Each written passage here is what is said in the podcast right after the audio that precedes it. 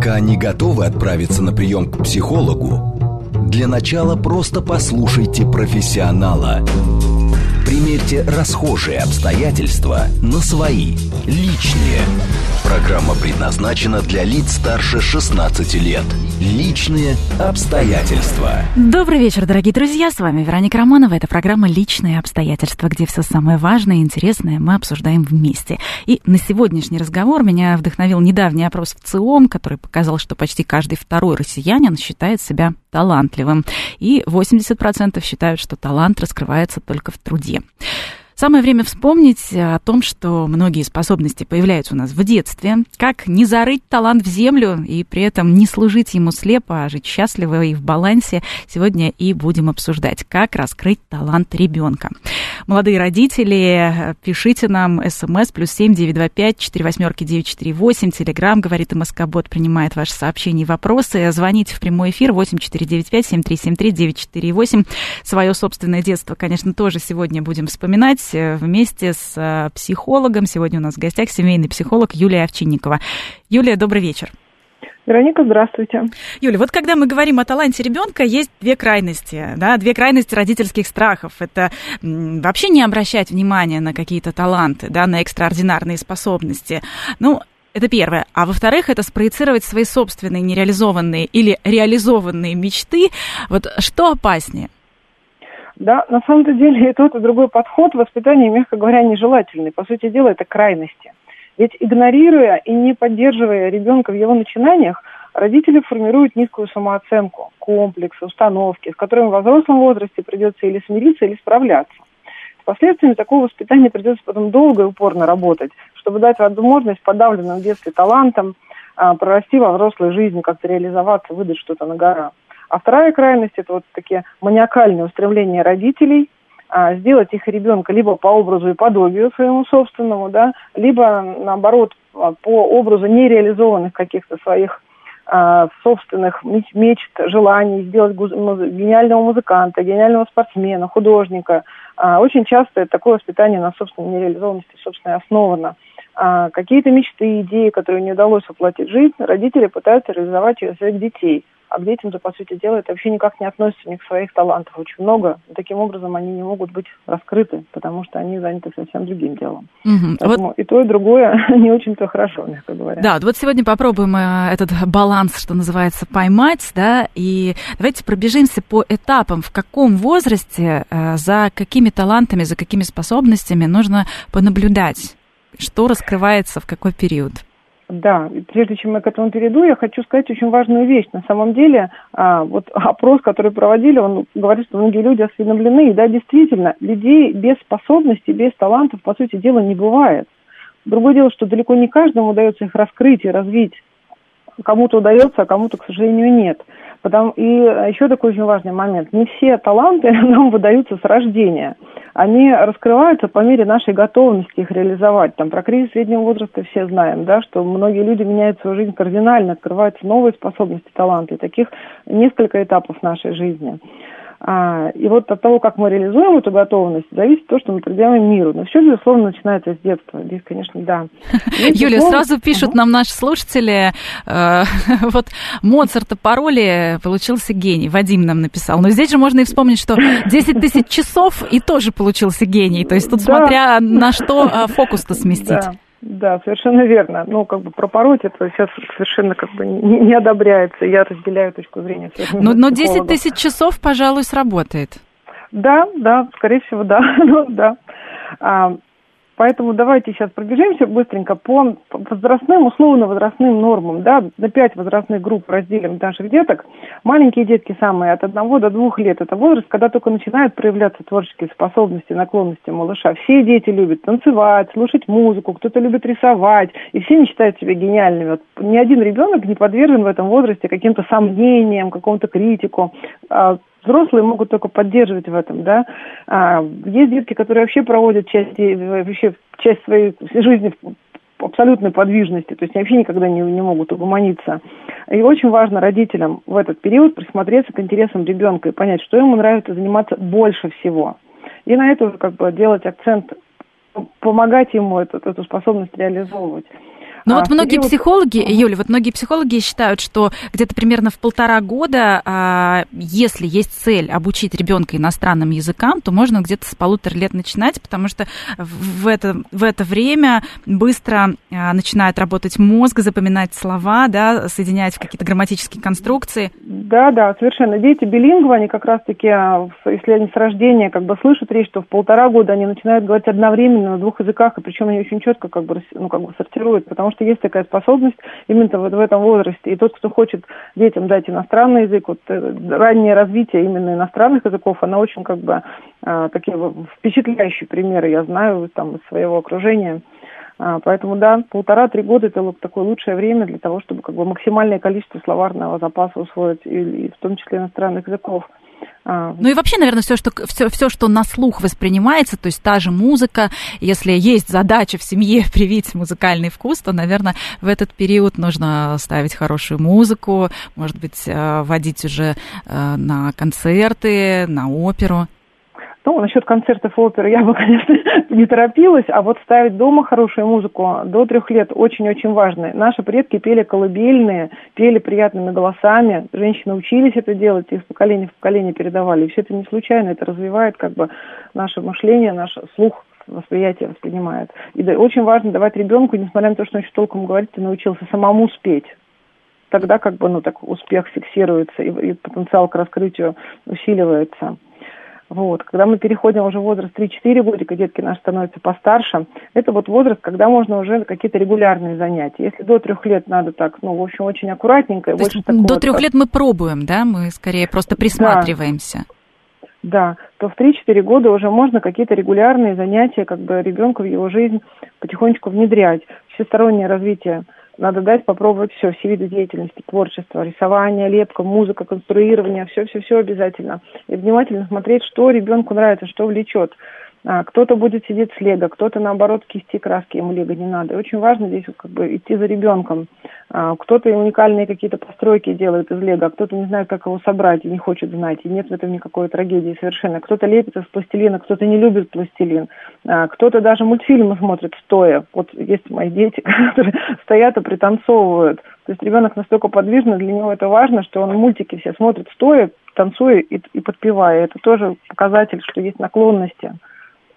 И что нужна какая-то, наверное, э, физическая секция, да? Абсолютно верно, да. Либо танцевальная, либо музыкальная, либо физическая, в зависимости от того, какие наклонности. А дальше подрастают уже дошкольный возраст, такое время 5-6 лет, еще как бы они маленькие, конечно, ребятки, но все равно это время перехода к таким более сложным задачам. А, дети готовятся там к подготовке к школе, готовятся к поступлению в школу. И поскольку интересы и способности детей формируются в процессе какой-либо деятельности, это очень важный момент, кстати, ваш опрос об этом говорит, и взрослые люди об этом знают, что мы свои таланты можем раскрыть только через действие. Пока мы думаем, мечтаем, мы ничего не раскроем. Мы можем раскрыть только пробуя, только реально совершая действия, дети наши в том числе. Поэтому рекомендуется посещение кружков и секций по интересам. И очень важно родителям не пресекать инициативу своего ребенка. Это тот возраст, когда они начинают очень так четко и конкретно высказывать свои пожелания. И даже если увлечение ребенка соответствует, ну, вообще не соответствует представлениям родителей о том, чем он должен быть увлечен, очень важно не пресекать. Здесь задача взрослых не подавлять, а всячески развивать и направлять творческую активность ребенка. То есть мы вырастим тогда самостоятельного человека. Вот здесь, знаете, хочется еще о чем сказать, что ведь э, дети это постоянные почемучки, и как раз именно так они мир и познают. Но нам-то что? Нам-то часто некогда. Нам-то проще э, включить в планшете какой-нибудь мультик, да? Да, ну, ну, знаете, как мы в ответе за тех, кого родили, да, а, поэтому, да, сейчас родители очень заняты, не понаслышке это знаю, но мультики, они хорошо дополняют то, что мы хотим донести, донести. Много хороших мультфильмов с хорошей моралью, там, и старых, и новых, и все это можно контролировать. Действительно, у ребенка будет только полезный контент. Но никакой контент не заменит родительские а, общение, родительские отношения. Никто, ни один мультик не расскажет детям про родителей, никто не расскажет, как мама в детстве рисовала, как там папа собирал конструкторы, что из этого вышло, да, какие-то причинно-следственные связи именно в подходе, в парадигме нашей семьи можем передать только мы. Поэтому, ну да, надо изыскивать возможности, деваться некуда, иначе как бы дети, выращенные на мультиках, они у них не будет в нашей нашей философии заложено. Это будут не наши дети. Вот в преддверии нашего эфира как раз, а, потому что был выложен анонс, мне написали слушатели и поделились историей о том, что чудесные а, родители провели вечер вместе с ребенком, потому что ребенок спросил, а, почему, значит, листики желтеют осенью. И вместо того, чтобы просто сказать, ну, пришла пора и осень, они начали читать про фотосинтез и пытались ребенку а, пятилетнему ребенку пытались объяснить ну. простыми словами вообще какие-то сложные явления. И с тех пор они, э, в принципе, периодически обновляли вот так свои знания о самых сложных да, и, казалось да, бы, очевидных да. процессах. И это родителям тоже было интересно. Они по очереди, там, мама и папа делили полномочия, кто, значит, рассказывает, как водичка кипит, почему она там э, испаряется и так далее. Да дети это самые лучшие наши учителя и мотиваторы к развитию, конечно. На все почемучки, если ответишь, там энциклопедии не хватит. Хотя, казалось бы, что детям могут спросить. Дети задают очень глубокие вопросы, очень важные.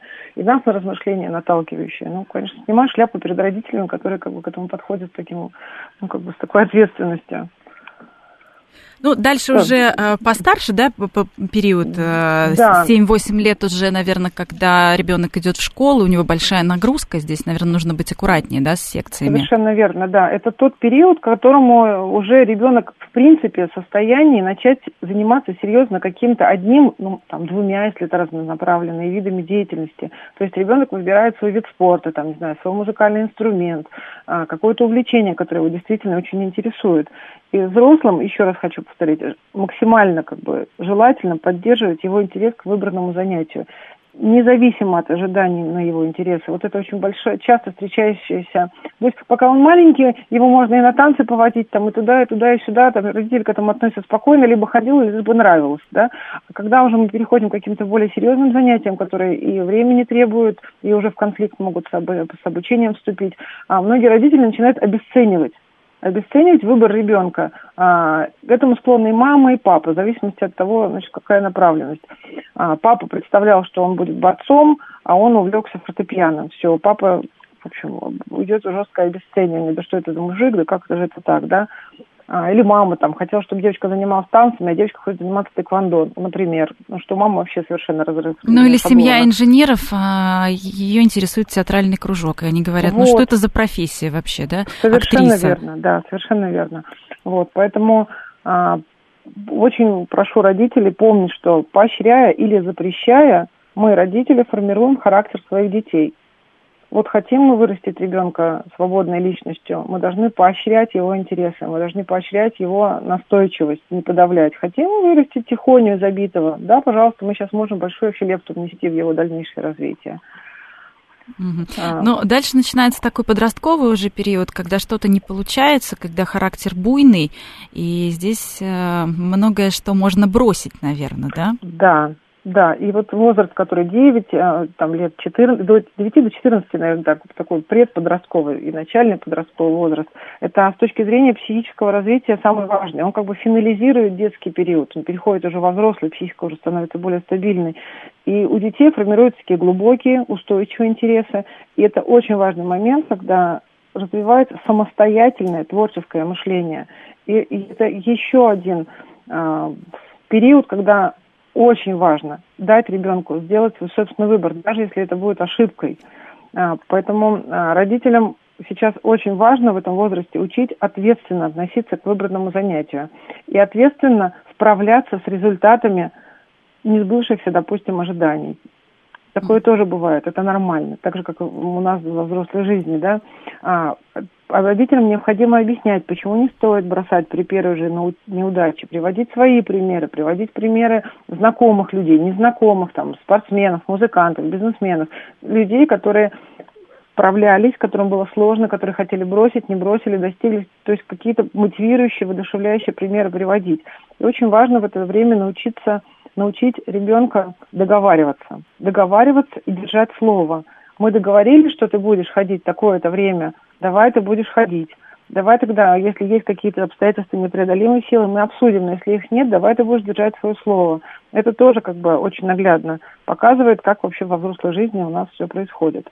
И, ну, безусловно, через личный пример. Родители, которые сами не ставят себе цели, не достигают, им крайне сложно будет ребенку помочь в достижении его целей. Поэтому это тоже очень важный момент, когда можно над собой поработать Юля, а вот такой вопрос по поводу талантов, которые передаются или не передаются по наследству. С одной стороны, много примеров, когда действительно, если человек вырос а, в творческой, например, семье, да, в творческой среде, где витали вот эти идеи обсуждения а, ролей, обсуждения мотивации, обсуждения сверхзадач, конечно, а, человек уже, по сути, растет, получает профессию, да, но были и примеры, где там прадедушка, например, э, или дедушка математик-конструктор, и вдруг раз и вот какие-то технические задатки проявляются. То есть на это надо обращать внимание в случае, если, к примеру, ребенку, ну, ничего не нравится, ну, или нет ощущения, что э, в чем-то конкретном у него талант и способности.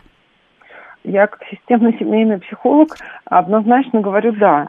Наши как бы предки, наша генограмма, которую мы можем составить, да, а, родословное древо, это просто карта – карта, по которой мы можем понять вообще, что, откуда у нас, почему, какие у нас в нашем, в моем роду, в роду моего партнера, да, какие у нас есть э, задатки, какие у нас способности, потому что это все генетически передается безусловно. Как это можно узнать? Через общение с родственниками, с ближними, с дальними. То есть собираются легенды, собираются истории, все это оформляется. Есть там технология оформления генограммы, есть даже специальные программы, которые позволяют это оформить. Есть просто самостоятельным вот, в виде дерева, родословное древо. А, любым удобным способом это все собирается, составляется, и очень-очень много осознания и понимания приходит вообще откуда, почему у нас такие способности, или какие способности забыты, откуда вообще фамилия берется. А, это очень важно. Конечно, это не все, это не программирует, но это дает очень такой большой как бы пласт информации. С детьми об этом полезно поговорить, интересно, и самим интересно узнать вообще, к какому роду ты относишься.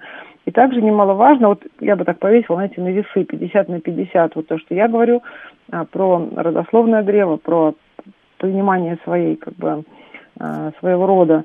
И на вторую чашу весов предпочтение самого ребенка. То есть нельзя игнорировать.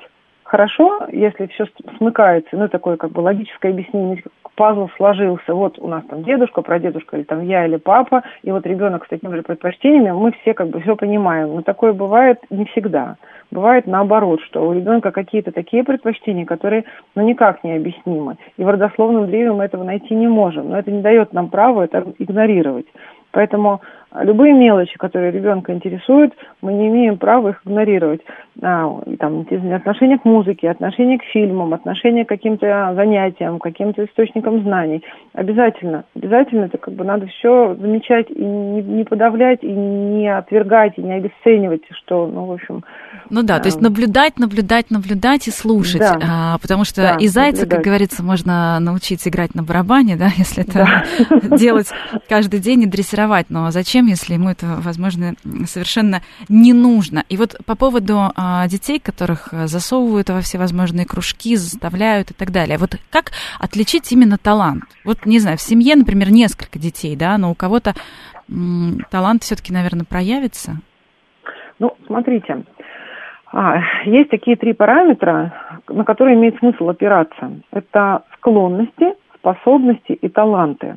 Опять же, я э, работаю и как бы живу в парадигме, что таланты есть у всех. Нет людей бесталанных. Но, к сожалению, часто так бывает, что человек э, жизнь проживает, а талант так и не проявил. Увы. А, так вот, а, начинаем со склонности. Склонности – это самый такой первый, наиболее ранний шаг на пути развития способностей – нередко не зарождаются давно, ну, очень рано, в совсем детском возрасте, в раннем детском возрасте, как увлечение какой-то деятельностью, которая происходит даже в неблагоприятных условиях. Например, вот если у ребенка есть склонности к музыке, а вокруг него нет никакой среды, никто не слушает музыку, нет никаких инструментов в доме, но он находит все равно эту музыку, он находит ее в природе, он находит ее в звуках каких-то окружающего мира, он находит какие-то инструменты, которые вовсе не музыкальные, а из них создает какие-то музыкальные звуки. Вот знаете, как бы народная музыка, она тоже построена там, на ложках, на каких-то штучках, которые потом преобразовались уже в музыкальные инструменты. Вот такой, вот эти склонности, они таким образом проявляются. И при истинной склонности можно наблюдать такое непреодолимое влечение к этой деятельности и к достижению значительных результатов. И эти склонности, они переходят как бы способности. Способности формируются уже под воздействием внешней среды, с помощью уже как бы других лиц, с помощью каких-то обстоятельств, в которые мы попадаем. Да? Они развиваются через воспитание и условия, через которые растет ребенок. Вот, например, рассмотрели родители склонность к рисованию – не давали ребенку ни красок, ни кисточек, ну, условно, да, он рисовал там палочкой на земле, какие-то выкладывал там фигурки из каких-то подсобных материалов, да, а, однозначно у ребенка есть какая-то склонность к рисованию, дали ему кисточки, дали ему краски, отвели его в художественную школу, там увидели а, родители склонность к изящным движениям, девочка там стоит и кружится постоянно, какие-то красивые а, движения своим телом делает, не, не, нет у нас в семье никаких хореографов, танцоров, но нравится, давай отведем, да, предложили попробовать себя в хореографии. Таким образом, как бы внешняя среда оказывает уже воздействие, развивает способности. Ну и, наконец, талант. Это наличие способностей, которые превышают такой, ну, средний уровень, такой очевидные способности, да. В психологии талант определяется как а, природная одаренность и выдающиеся способности. Так вот, узнать, есть ли у ребенка талант – можно только развивая способности. А развивать способности можно только обнаружив склонности. Поэтому, дорогие родители, будем максимально внимательны. Как только мы заметили склонность, мы даем возможности через те ресурсы, которыми мы обладаем, да, мы даем возможность способности развить. Из этих способностей рано или поздно раскроется талант. Юля, э, слушатели пишут э, в Телеграм. Э, Телеграм говорит, Маскобот работает для всех, милости просим. Хочу отдать дочку 5 лет на дзюдо или кунг-фу. Очень активный физически, лидер боевая такая. Вся семья, мама, бабушки, дедушка, все против. И все считают, что это для парня. Как побороть сексизм в семье? Денис написал. Развивать а, своих родственников, показывать им примеры, сейчас очень много роликов на YouTube, очень много разных передач популярных. Показать, а, если действительно а, хочется вот именно эти боевые искусства, а может быть найти компромисс предложить какие-то другие боевые искусства, которые более изящные и для родственников будут более приемлемы. Ну, то есть, как бы не переубеждать, если там прям очень большое сопротивление встречаете, а найти какие-то компромиссы, там, не знаю, ушу или какие-то другие виды спорта, а тоже, да, восточные единоборства, ну, более такие, как бы утонченные, более изящные, не знаю, капоэйра с музыкой, которая сопровождается, что-то такое, а, что для ваших родственников будет приемлемо, но в то же время для вас тоже. Но самый главный ориентир – это ребенок. Что хочется ребенку? Конечно, вряд ли не занимает восточными единоборствами, она понимает разницу между там э, вот, одним, вторым, третьим, четвертым. Поэтому, выбрав там один или два, надо дать ей попробовать, и, ну, как бы, и когда родственники увидят, насколько ребенку доставляет удовольствие, их мнение точно изменится. И, ну, безусловно, если они на стороне ребенка, я в этом как не хотела бы сомневаться. Угу. Юля, э, тоже такой острый момент. Дети э, ломают игрушки. Очень э, часто, причем дорогие игрушки. Как к этому относиться и где здесь может быть зарыт талант? Ой, талант могут зарыться в любом проявлении детском. А, дети никогда не делают ничего на зло многие родители приходят там в негодование, когда увидят там стенку расписанную или игрушку сломанную или что-то еще такое, там мамина сумка раскрашена или помада там испорчена. Дети никогда ничего не делают на зло, они делают это с целью познания и улучшения нашего мира. Для чего ребенок ломает игрушки, если это не говорит о какой-то там невероятной агрессии, с которой надо справляться, выяснять причину. Если он ломает ее просто, вот непонятно, подарили игрушку, но разломал. Зачем сломал, непонятно все очень просто. Дети ломают игрушки из любопытства. Ими двигает, движет любопытство. Что же там внутри? Что же там, как же устроено? Почему же это крутится? Почему же это поднимается? Ни в коем случае нельзя ругать за это. Ни в коем случае. А, поэтому дети, которые ломают игрушки, это такие как бы исследователи, которые исследуют окружающий мир. Ну, тем способом, какие, как, который умеют, таким и исследуют. Соответственно, подбросить им варианты исследования там, мира более каким-то экологичным способом, выделить для этого какие-то специальные игрушки, покупать какие-то 3D, 3D-конструкторы моделирующие, это вот как раз-таки дать возможность а, склонностям развиться, способности превратиться. Сегодня говорим о том, как, как раскрыть талант э, у своего ребенка. Пишите нам смс, плюс семь девять два пять четыре восьмерки девять четыре восемь. Телеграмм, говорит МСК Бот, тоже работает. И звоните в прямой эфир восемь четыре девять пять семь три семь три девять четыре восемь. Говорим сегодня вместе с семейным психологом Юлией Овчинниковой и продолжим сразу после новостей.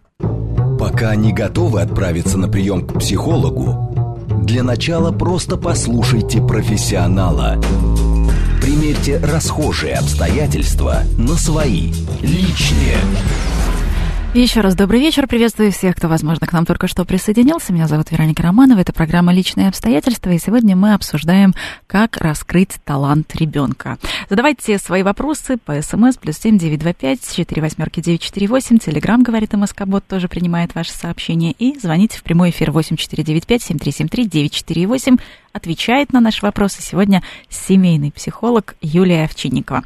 Юлия, ну вот э, мы уже обсудили с вами, что нужно внимательно наблюдать за ребенком. Давайте до того, как мы перейдем к конкретным э, талантам, скажем, э, способностям и склонностям к рисованию, к пению и так далее, э, какие-то общие э, такие маркеры назовем, которые говорят об одаренности. Может быть, мы просто еще не нашли, в чем именно талантлив ребенок, но то, что искать обязательно нужно, э, что нам может подсказать сказать?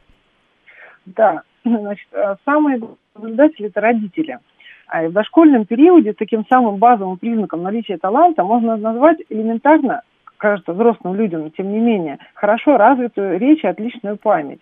Я помню, когда у меня старшая дочка была маленькая, и все говорили, она так хорошо говорит, она так хорошо говорит. Я думала, ну говорит и говорит, мне просто не с чем было сравнивать. И сейчас уже там с высоты своего возраста я понимаю, что она действительно хорошо говорила тогда. Поэтому а, дети, которые хорошо говорят, имеют отличную память, это яркий маркер того, что признак того, что у них есть способности, есть одаренность. А, ребенок может быть чрезвычайно любопытен. Это тоже признак одаренности. Его может интересовать, как устроен тот или иной предмет, или почему происходит то или иное явление. То есть максимально любопытный ребенок – это тоже ребенок, у которого, скорее всего, есть достаточно большое количество способностей.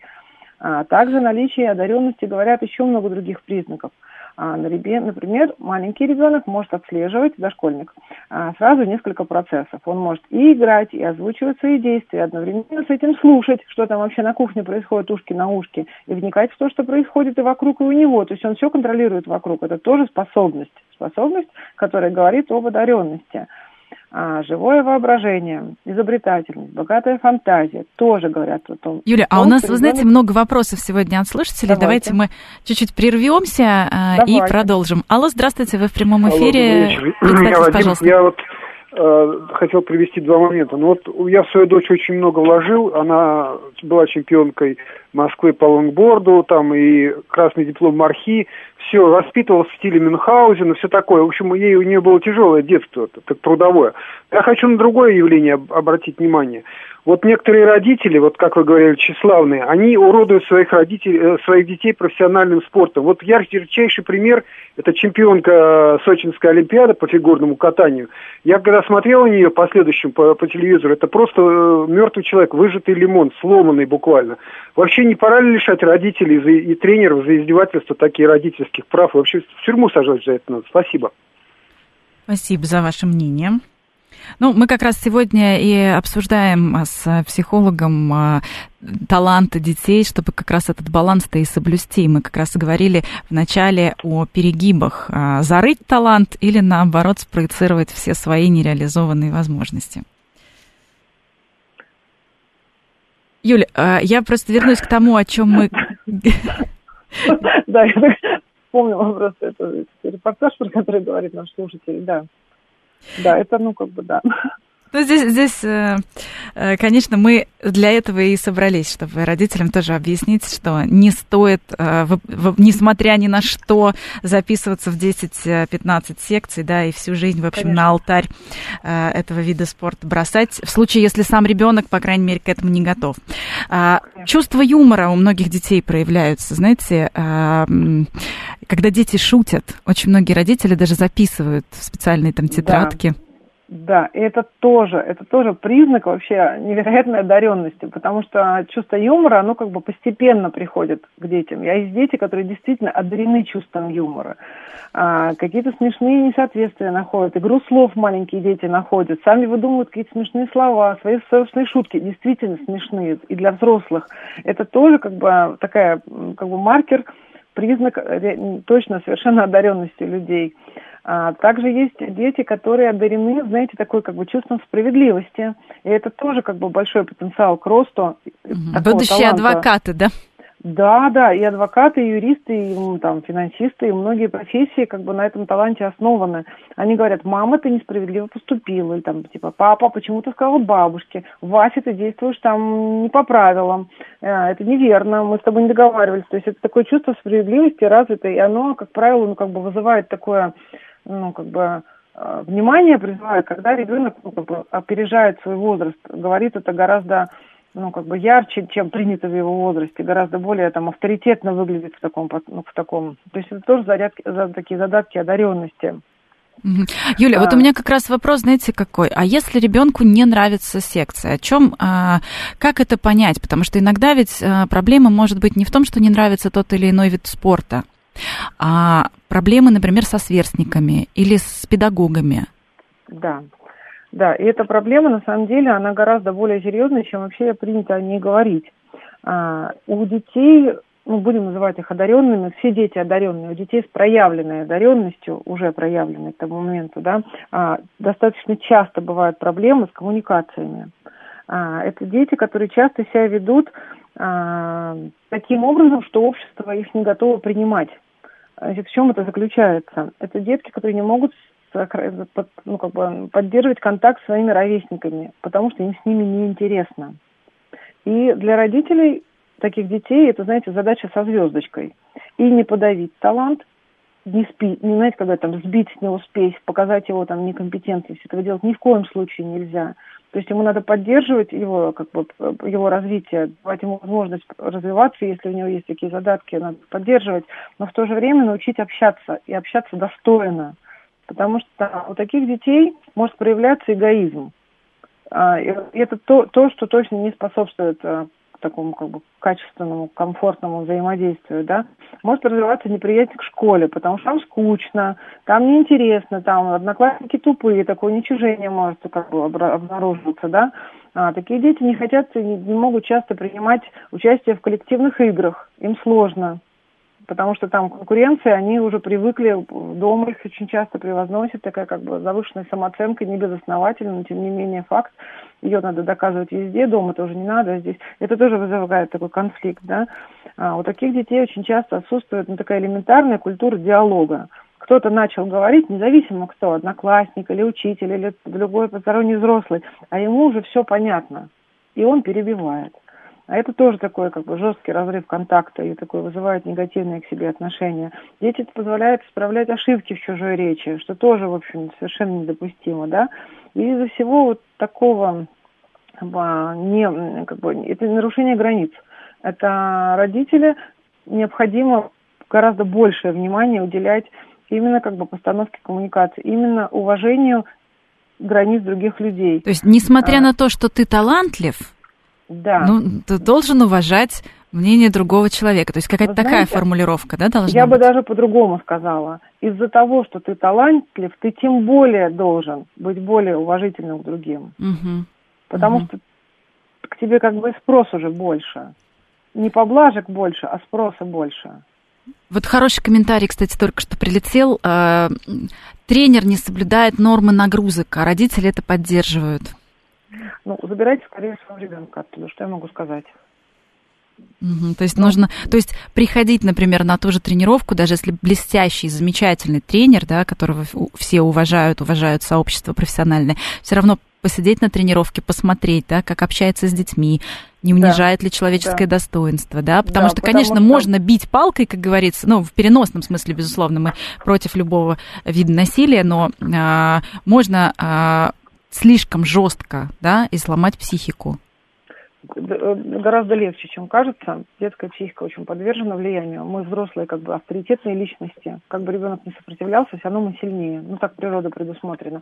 Но а, ответственность а, за наших детей на нас, на родителях. Поэтому, если вы видите, что к вашему ребенку а, какое-то некорректное обращение – ваше право и обязанность э, это предотвратить. Если другие родители вас не поддерживают, то здесь ваш выбор. Готовы вы там это собирать, значит, народ и делать это коллективно, либо вы как бы ну, об, об интересах своего ребенка вы как бы позаботиться обязаны.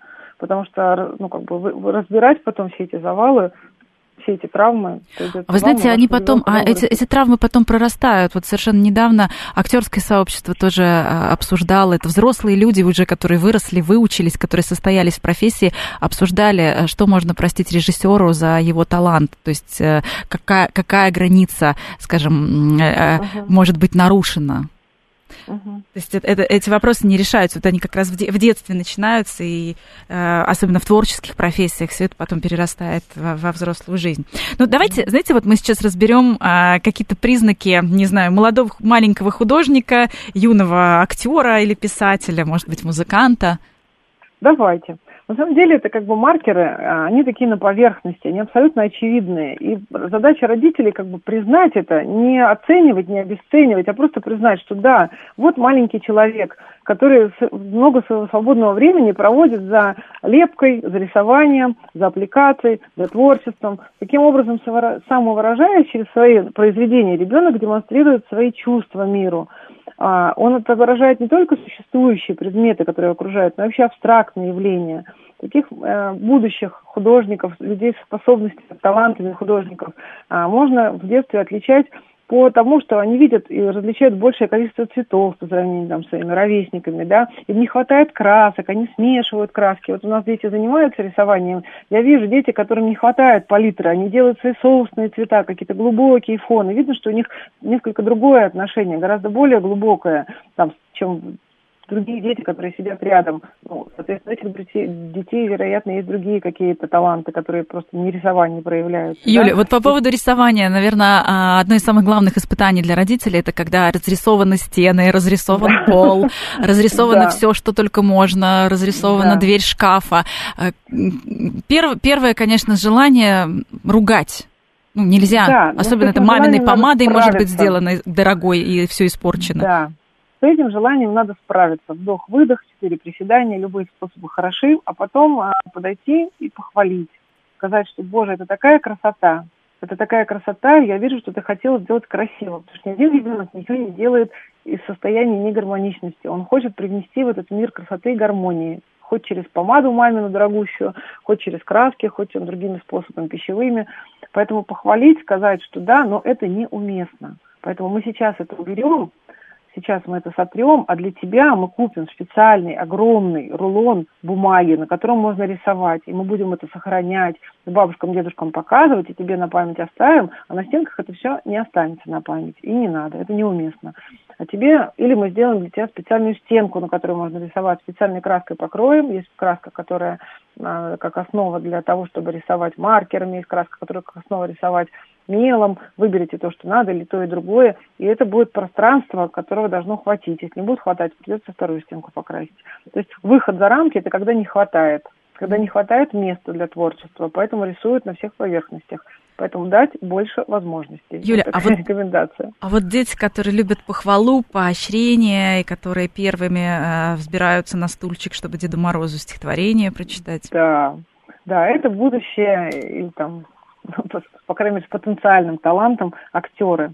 Это дети, которым очень важно, очень важно показаться. Это дети, как правило, склонны к написанию, к чтению. Они а, листают все книжки, все картинки, которые там есть, все тексты, они очень хорошо выучивают стихотворение, легко пересказывают прочитанное или услышанное из любого места. Они любят декламировать тексты, даже на публику. То есть это дети, которые, если стесняются, то очень-очень недолго. Это дети с огромным вообще богатым воображением, которые сочиняют какие-то истории, у них есть какая-то логика в этих историях, начало, середины, конец там. А, они рассказывают, э, вообще поражают окружающих там каким-то обширным словарным запасом, совершенно не согласно возрасту, да. А, вот, казалось бы, здесь... такие очевидные вещи, да, и нужно отдавать в актерскую студию, но нет. Э, сообщение от Лёли. Внуку 10 лет, рано проявились актерские способности, играл в сценках лагеря, побеждал на конкурсах птенцов, но родители отдали его на плавание, на английский и робототехнику. Вот есть ли еще ну, время, да. пробьется ли талант? Да, талант, он обязательно пробьется, потому что я уже говорила, давайте еще раз, это очень важная мысль. А, таланты не выдаются нам все сразу от рождения. Они выдаются нам порциями, они выдаются нам по мере готовности. И в любом возрасте, и в двухлетнем, и в пяти, и в десяти, и в двадцати пяти, и пятидесяти, и семидесятилетнем у нас открываются новые таланты сколько людей, которые стали талантливыми, известными талантливыми людьми в очень взрослом возрасте. Виктор Сухоруков, актер, актер, э, которого Слава, а, Слава встретила уже в серьезном возрасте. Сколько режиссеров есть, которые после 40 да, лет только конечно. начали? Конечно, конечно. Здесь главное понять, что это конечно. не трагедия. Конечно, хорошо заметить в, я, в юном возрасте, но главное не перегибать эту палку и не, не засовывать в 10 кружков сразу ребенка, который зеленый приходит со школы. Вот, кстати, Юля, об этом тоже очень важно сказать, э, про нагрузку. Так, про нагрузку. Интересуйтесь мнением ребенка. Это очень важно.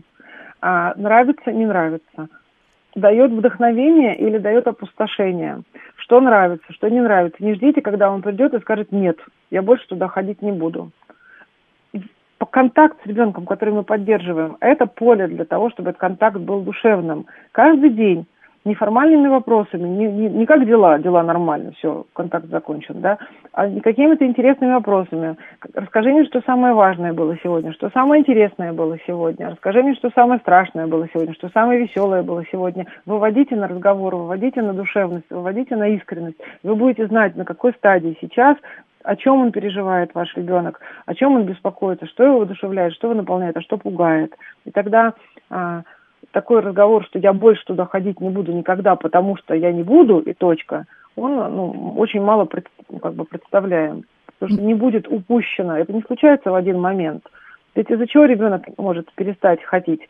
А что-то не получается, он не получает достаточно поддержки, он перегорел, потому что не выгорел, не видит смысла во всем этом. А у него какой-то элементарный конфликт со сверстниками, с каким-то новеньким, либо стареньким, новый учитель, либо учитель, который как-то не поддержал его, что-то, какая-то обида образовалась. Много-много-много может быть причин, по которым а, ребенок перестал хотеть ходить туда, где ему даже очень нравилось и очень даже хорошо получалось. Еще, э, конечно, очень важный момент, когда у ребенка действительно что-то получалось, получалось, а потом раз и какая-то неудача. И здесь и капризы, и таких детей очень много мы видим, особенно на конкурсе талантов. Э, я просто много закадрово э, встречаю вот этих конфликтов. Угу на различных шоу. Вот здесь как соблюсти баланс и как э, ребенка вдохновить? настраивать, что это всего-навсего, всего-навсего конкурс, всего-навсего наш с тобой эксперимент, всего-навсего наше с тобой а, новое времяпрепровождение. Если это нас приведет к результату, на который мы рассчитываем, это будет отлично. Если это не приведет, мы с этим справимся. Потому что это не цель всей жизни. Это касается как бы детей любого возраста. Мы должны понимать, что есть вещи, на которые мы не можем повлиять. И если мы идем что-то делать, это не значит, что будет обязательно так, как мы решили. То есть что такое ответственность? Ответственность – это способность справиться с любым результатом запланированного и принятого мною ранее решения. Мы с тобой решили вместе, что ты пойдешь на этот конкурс, но мы с тобой должны знать, какие могут быть, а, какое может быть развитие событий, какие могут быть результаты. Какие-то результаты нас с тобой обрадуют, а какие-то нет. И мы с тобой заранее на берегу уже должны понимать, что мир не рухнет, и что это для нас будет опыт, урок, и мы примем для этого, ну, в следующий раз э, учтем это и будем знать там какие-то особенности, э, которых мы не знаем сейчас, которые дали не тот результат, на который мы рассчитывали. Юля, Поэтому... а, а что, если нужно отговаривать ребенка чем-то заниматься? Ну, к примеру, вот э, все-таки семья технарей, семья юристов, э, а ребенок четко собирается быть адвокатом или, фут... Ой, простите, актером или футболистом. Угу.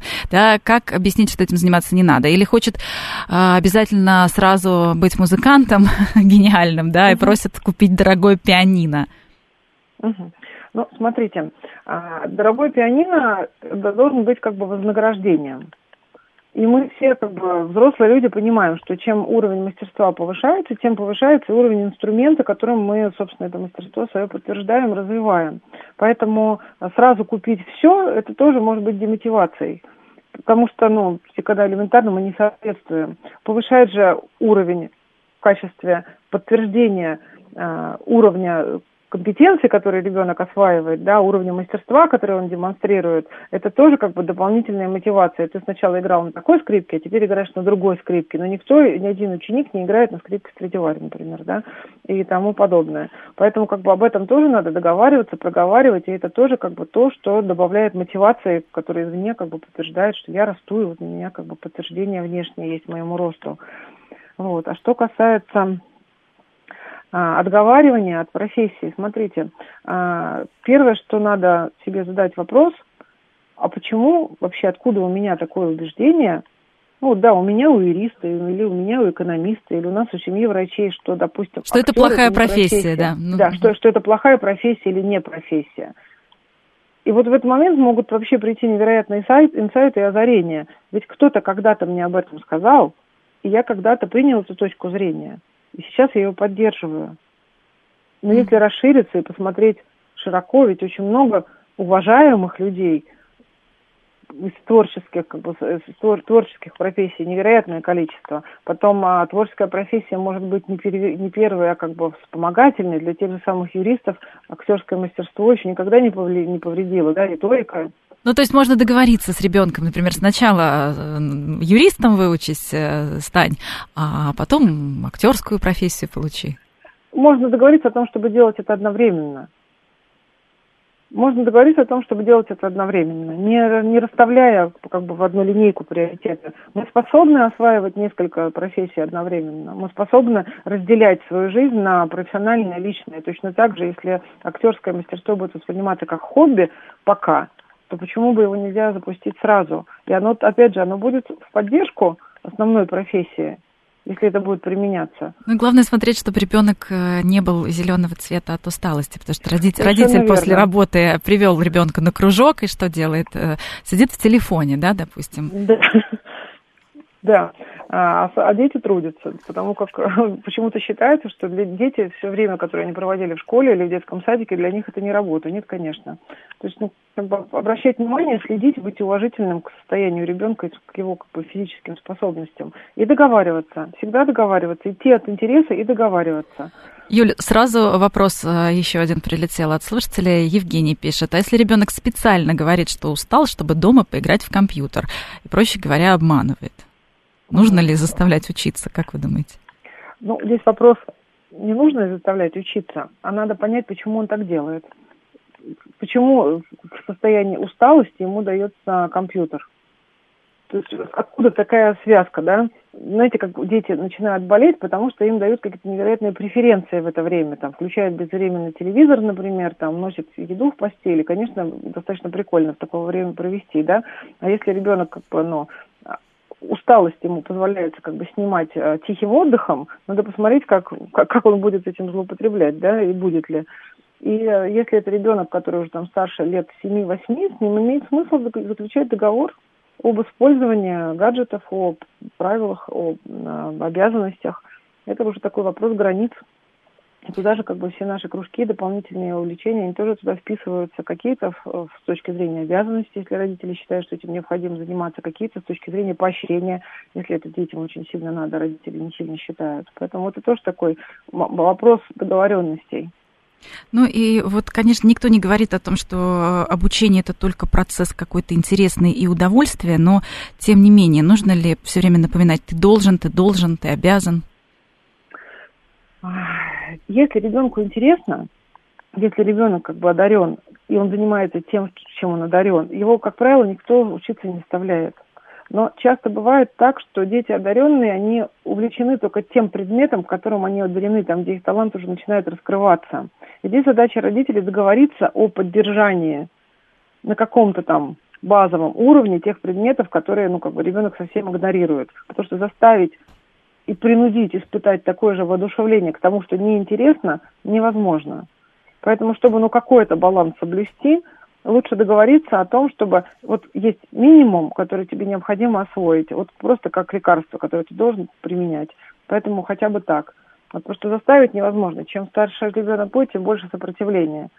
Вот. Ну и, естественно, если уже какие-то предпочтения есть, как бы дать возможность этим предпочтениям раскрываться, и эта значимость как бы уже будет компенсировать уже самооценка будет за счет этого как бы стабилизироваться, за счет успеха вот в той стезе, которая уже выбрана. Такое тоже бывает в достаточно раннем возрасте.